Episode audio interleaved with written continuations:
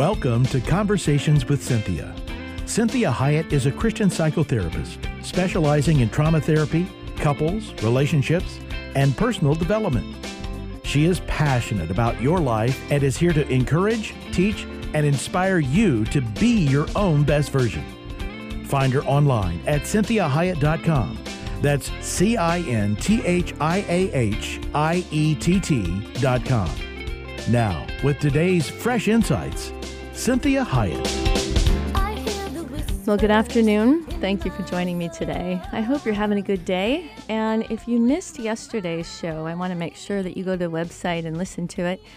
We really talked about this verse in uh, Matthew, and it's chapter 19, 13, and 14. And it says, The children were brought to him that he may lay his hands on them and pray. And the disciples rebuked the people.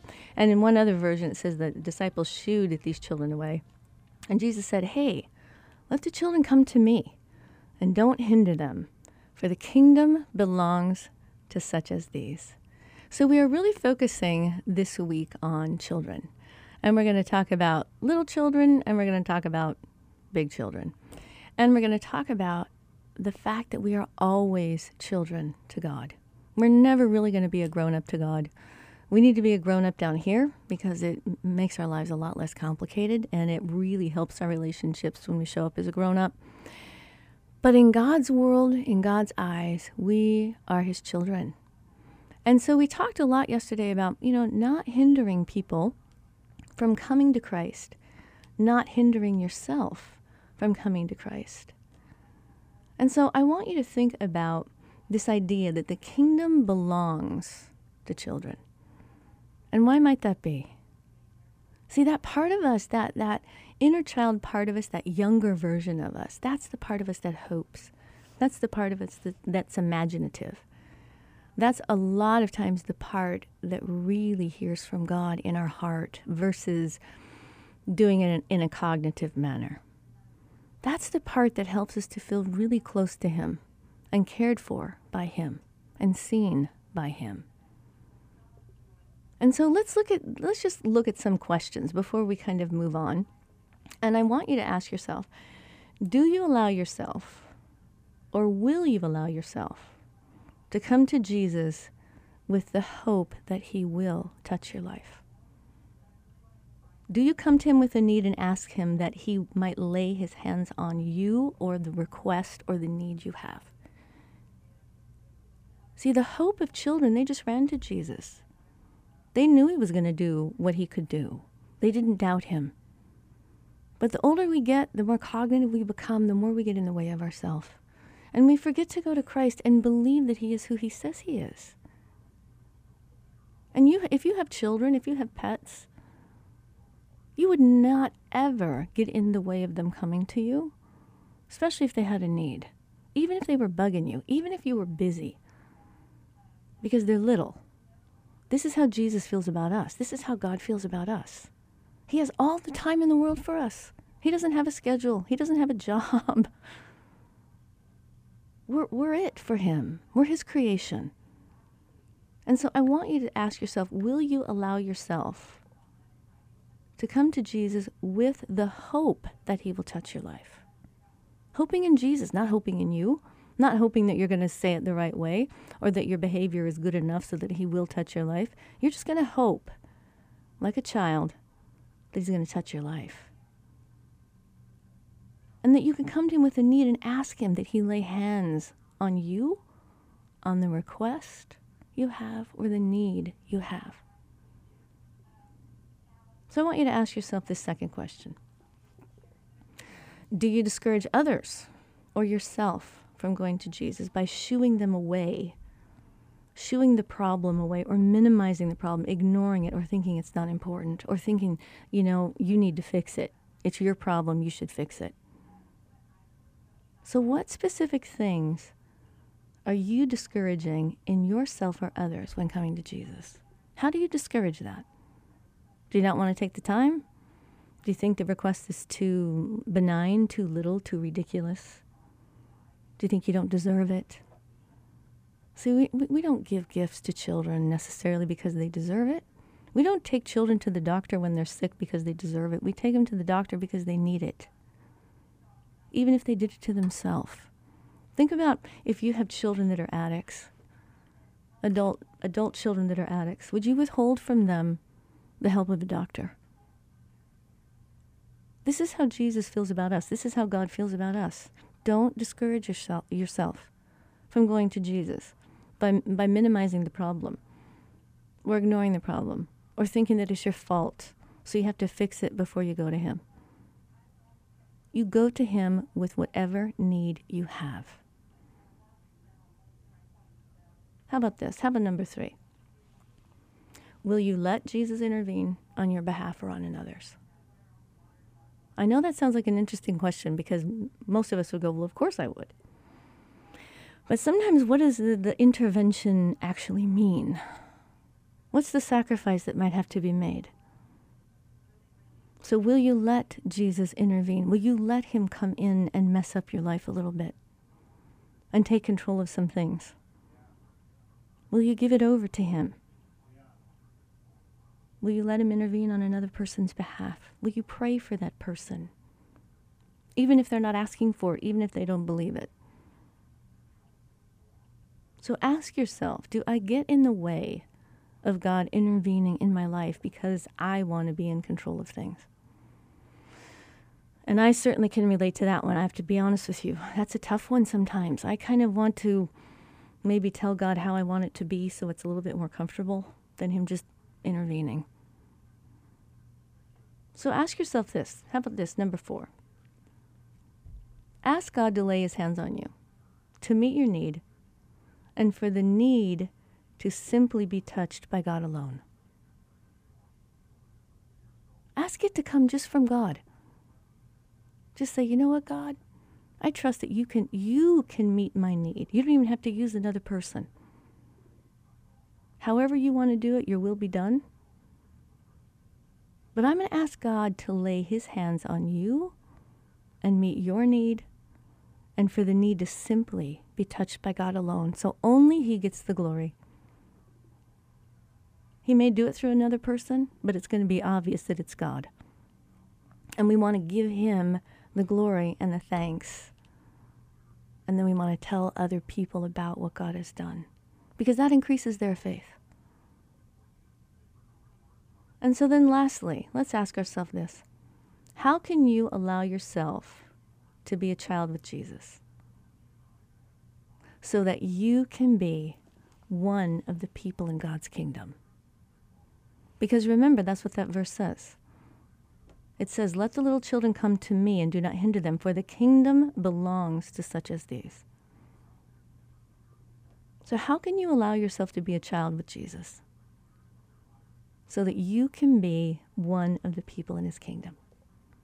So I want you to meditate on these scriptures and how they apply to you, how they apply to others. Because I think it's a very powerful thing that we can do. This is one of the ways we regenerate the world. It's one of the ways that we bring hope. You know how it is to be around little children. They bring so much life with them. So we want to have that in us. We want to be an adult in this world and childlike with God. That's one of the ways that we show Jesus. So let's talk a little bit about when it comes to children and attachment and how attachment happens because we want to attach to God. So, what is attachment? Well, attachment really refers to the relationship that gets developed between an infant and the parent or the primary caregiver. And it's the first two to three years of life. It's not necessarily not like bonding. Bonding is what occurs right when the baby is born. They're they're laid on the mother's stomach. There's an immediate bonding. There's a whole bunch of hormonal things that are occurring. But the attachment process in many ways is much more important than the bonding process. Because attachment is what lasts throughout our lives. And attachment is what we do with the people that we love. And so attachment refers to the child's behaviors, their feelings in the relationship, and it occurs later in that infant's development. And this relationship forms and it depends on the degree of the caregiver, how, how the caregiver meets the needs for the child, their comfort, their security. See, attachment functions to ensure the survival of the child by keeping that child in close proximity to the caregiver. So, if you've ever seen, you know that there's good attachment because children don't want to be away from their parent. It's always worrisome when we have children that are running away from their parents and, and climbing onto strangers. So the attachment piece ensures that survival, that they are constantly wanting to see where that parent is, where that caregiver is. That's how they feel safe. So the central theme of attachment is that it lies in how important the role of the caregiver plays in establishing this sense of security.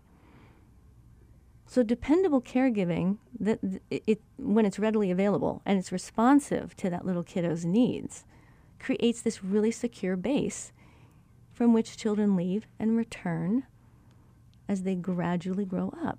They explore their environment, then they run back to the parent and they go out, they explore a little bit more, and they run back. And the older that they get, the farther away from the caregiver they can be. So when you think about this idea, we want to attach to God. He is our primary caregiver. And one of the ways that we attach to God is we get to know Him and we trust Him. See, the caregiver functions as this safe haven. And so when children feel threatened or afraid, they return to the caregiver for comfort and soothing.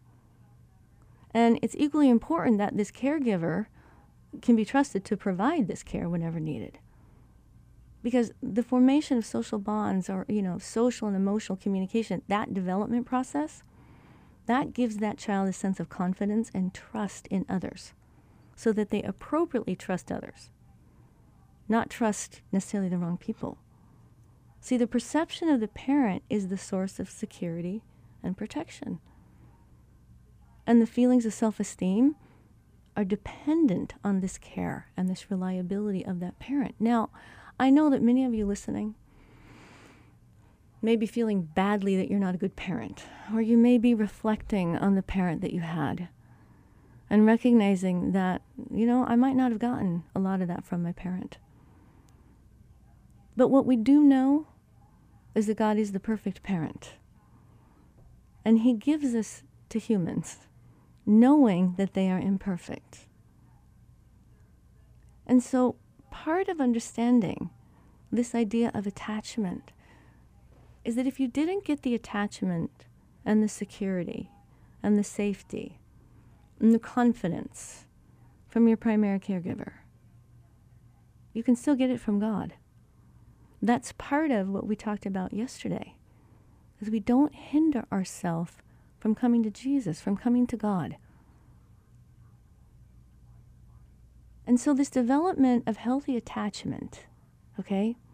See, children aren't born attached to their caregiver, but instead they learn through repeated experience, significant social interactions, whom they are going to prefer. And so that healthy development relies on the presence of this stable caregiver. Well, if we don't have a stable caregiver because we have imperfect parents, then we really want to transfer that to God. That's one of the most important things about growing up. Is that even though I'm an adult, I'm still a little kid with God. I'm always seven years old with God. So even if I didn't have perfect parents, I had good parents. I had really well meaning parents, very well intentioned parents but they weren't perfect parents. So I can take from my parents the things that really were good and worked, and then I can rely on God for the rest. And so, one of the ways that attachment, that attachment figures providing th- these, these meaningful interactions, they do things like smiling, they look at each other, they gaze into each other's eyes, they vocalize to one another, they follow each other, chase each other around. They, there's clinging and grasping. There's lots of physical touch and hugging. And then that little kiddo gets to explore their surroundings, knowing that they can always find the parent. And it's the ability to be comforted by that parent. And so, one of the things that God can give us is that comfort that we so need. He's a great comfort, He's a present help in times of trouble. And so, the older that we are, the more that we can conceptualize this attachment with God. Instead of God having to be actually a person that we see, touch, hear, hug, right? See, little children can't conceptualize of a caregiver they can't see. But we as adults can. And we can transfer that attachment to God and say, I'm always attached to God. And one of the ways that it really helps, just be thinking toward God all day in your thoughts. Just talk to God in your thoughts as if He's with you, sitting right next to you in the car, sitting next to you at work, laying next to you in bed. Talk to Him. That's one of the ways you attach. Learn about Him, learn about who He is. Think about your own mom and dad.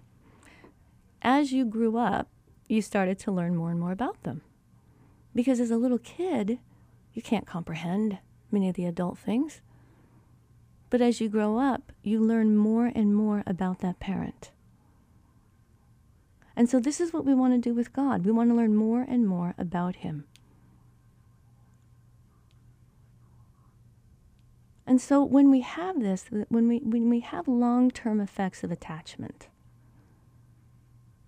what we see is that we have people that are very solid, very well grounded, and are better able to be an adult. They can handle negative feelings.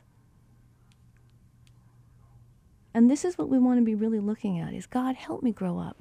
Help me be that adult in this world that leads people to Jesus that helps them find God, that doesn't get in the way of them getting to God.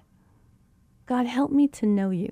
Help me to attach to you. Help me to see you as my primary caregiver that is always watching out for me, is always a present help, that won't ever leave me, won't ever abandon me, that I'm not to be afraid and not to be discouraged. So let's really look at this idea of being childlike with God and being grown adults in the world. So that we always have that childlike hope, that childlike faith, that childlike wonderment of God's world, that we are better able to love those around us and see them as God's children as well. And that they are mistake making people and they are probably doing the best they can. And so allow yourself to come to Jesus with the hope that He'll touch your life. Trust Him as a good parent, as a good caregiver. We see in that verse in Matthew 19 that He very much rebuked the disciples, and they thought they were doing the right thing. He said, Don't hinder them from coming to me. So ask yourself how do I hinder myself from going to God? How do I hinder others? And so don't discourage people from going to God or minimizing or ignoring problems or feeling judgmental or, or, or, condemnation for having whatever problem that you have in your life. God knows that we have these. And He understands how difficult this world is. He's, he was here and it killed Him. So he really does understand. So think for a minute if you have children of your own. How, how do you handle them? How do you handle them? How do you love them? How are you being that primary caregiver? How are you helping them attach to you? How safe are you with them? and recognize I'm, I'm asking these questions only for us to really be thinking and getting, getting ourselves eh, back on track. It's not about condemning ourselves or judging ourselves. Nobody down here are perfect parents.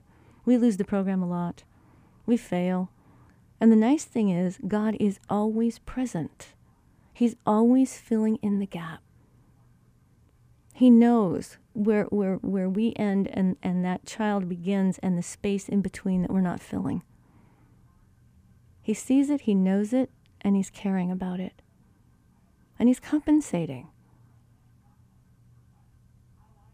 And the biggest thing that we want to recognize is that as, as adults, we usually rely on our own strength, our own wisdom. And a lot of times this means that we become far more independent of God than we should. And that kind of independence oftentimes is very lauded and very popular. And, and we encourage children to behave properly. We want them to stop being so silly. We want them to learn responsibility. And we may not want to admit it, but we may see them as less important in the grand scheme of our day. And that, that is just one of the things about being human. And so, one of the things that we really want to focus on that God wants you to remember above anything that He sees you as his, as his child and He values you and He loves you. And He wants you to come to Him. And He wants to heal your hurts.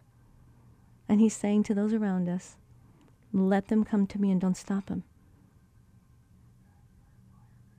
He sees the secret hurts that you have. He sees the secret wounds. He sees the wounds that have been there for years. He sees the mistakes that you've made, the blunders, the hidden sins that you have that you're afraid to tell anybody about. He sees them all and he says, Come to me.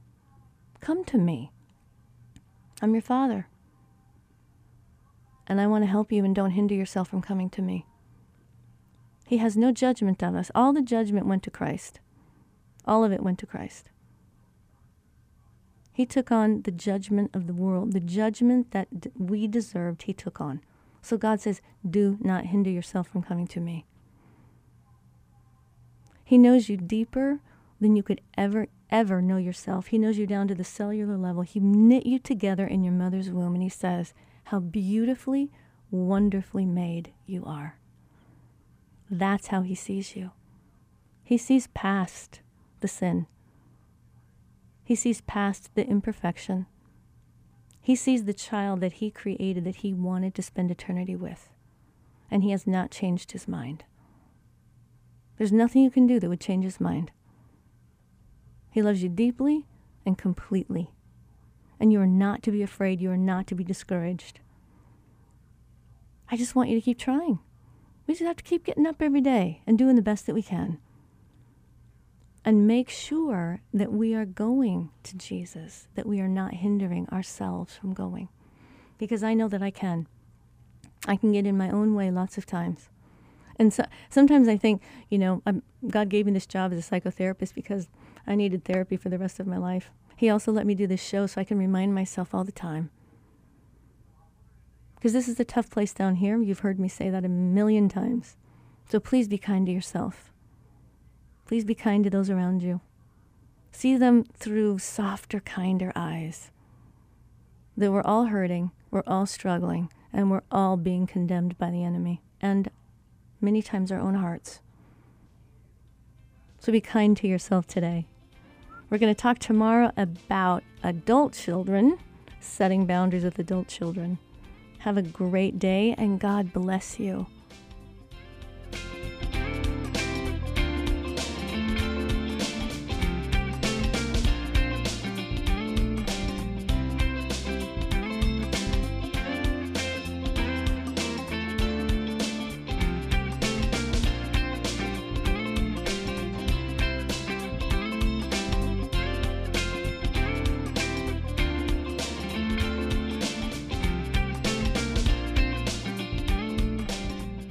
To hear today's program again or to share it with someone else, please go online, cinthiahiett.com. That's C I N T H I A H I E T T.com. Conversations with Cinthia is heard daily at 3 p.m. and 12 noon every Sunday on Faith Talk 1360 KPXQ. Follow Cinthia on Facebook, Twitter, Instagram, and LinkedIn at Cinthia Hiett. Until next time, remember, be your own best version.